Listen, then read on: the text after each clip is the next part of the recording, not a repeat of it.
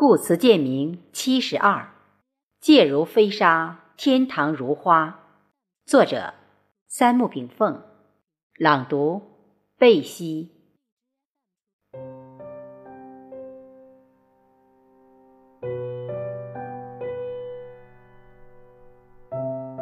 一沙一世界，一花一天堂，无限掌中至，刹那成永恒。在我们有限的视野中，宇宙无穷无尽；而在宇宙的视野里，天地万物则浑然一体。当武汉新冠病毒疫情肆虐四方时，让人类社会有足够时间去反思。如何保护地球生物链条的和谐与平衡？人与社会、自然、宇宙之间应当建立怎样的关系？其实，这体现了东西方哲学的不同定位。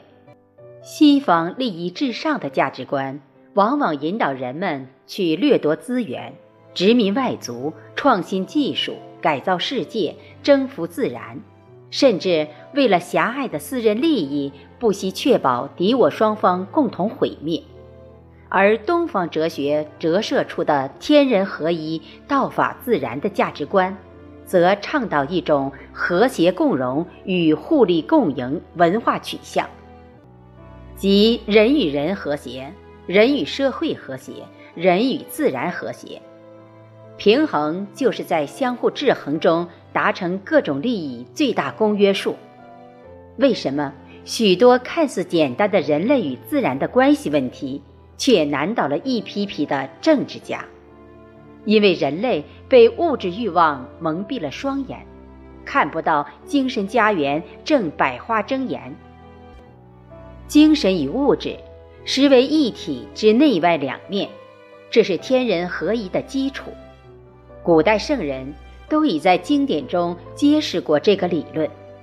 日本江本胜博士无意中的水试验已证明，水分子在水意识的作用下，悄然发生各种变化的原理。东方哲学一旦被人类从底层民间迷信宗教中推向原有的历史本位，西方自古希腊起建立的哲学体系。将彻底颠覆，这将是人类又一个崭新时代的开始。千万年来，无论宗教、哲学、科学，都在探究着宇宙真理的本貌。无论是佛教、道教，还是中医理论等东方古典学说，都认为天地间充满着一团浩然正气。佛教称之为光。当今量子力学称之为光子，气散则为天，为阳，为空，为无；气聚则为地，为阴，为有，为色。这团浩然之气，从儒家讲就是包含阴阳的混沌太极；从道家讲，就是道生出的一。《道德经》十二章：道生一，太极。一生阴阳，阴阳二气与阴阳相当之和气，则生出万物。三生万物，宇宙这团浩然之气，既是构成物质的基础，也是构成精神的基础。中医治病即治疗肉体，又调理精神。东方天人合一之医学理论基础来源于此。人类社会不应封闭于本民族、本地域、本种族的文化樊笼里，而是进行文化交流，开展文明互鉴。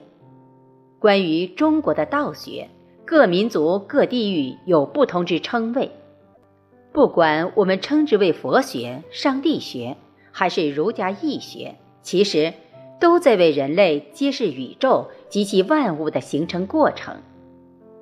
天地间的这团浩然之气，我们称之为道、太极、天地、真主、佛性等等。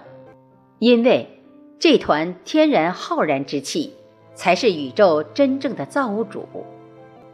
它创造了日月星辰，他创造了山河大地，他创造着万类万象。若站在道的立场上去观看宇宙，宇宙就是道，道就是佛性，佛性就是上帝，上帝就是太极，太极就是一团浩然之气。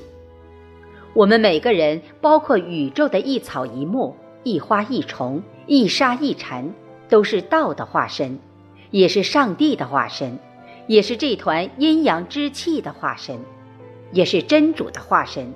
这就是儒家天人合一的基础，这也是道家的道法自然的基础，这也是佛教《金刚经》第三十章中一合相的宗旨本意。所以佛言：“三千大千世界即非世界，是名世界，就源于世界本体的一统性与虚极性。端端体态果然端。”娇娇姿容何等娇，道之为物难以言表，为物已达。中国古代儒释大德多开悟于《易经》，道士多开悟于《道德经》，和尚高僧多开悟于各种佛经。什么算是开悟？开悟就是明白了人与宇宙的关系，明白了天地间的道理。一理若通，则天下万事万物皆通。所以古人读书不是为了求得生存技巧，而是为了明白宇宙道理。朝闻道，夕死可矣，一点不错。古人闻道觉悟比生命存在更重要。为什么？宇宙的真正生命及浩然之气是永恒的。人类若觉悟于此。阴阳之气在有形状态的组合与生灭就没有了实体上的意义。我们可以将这团天地之气佛格化、物格化、人格化、神格化，但这团真气却从未改变过什么。千万不要用迷信之心去对待宇宙之神奇，因为宇宙之本体。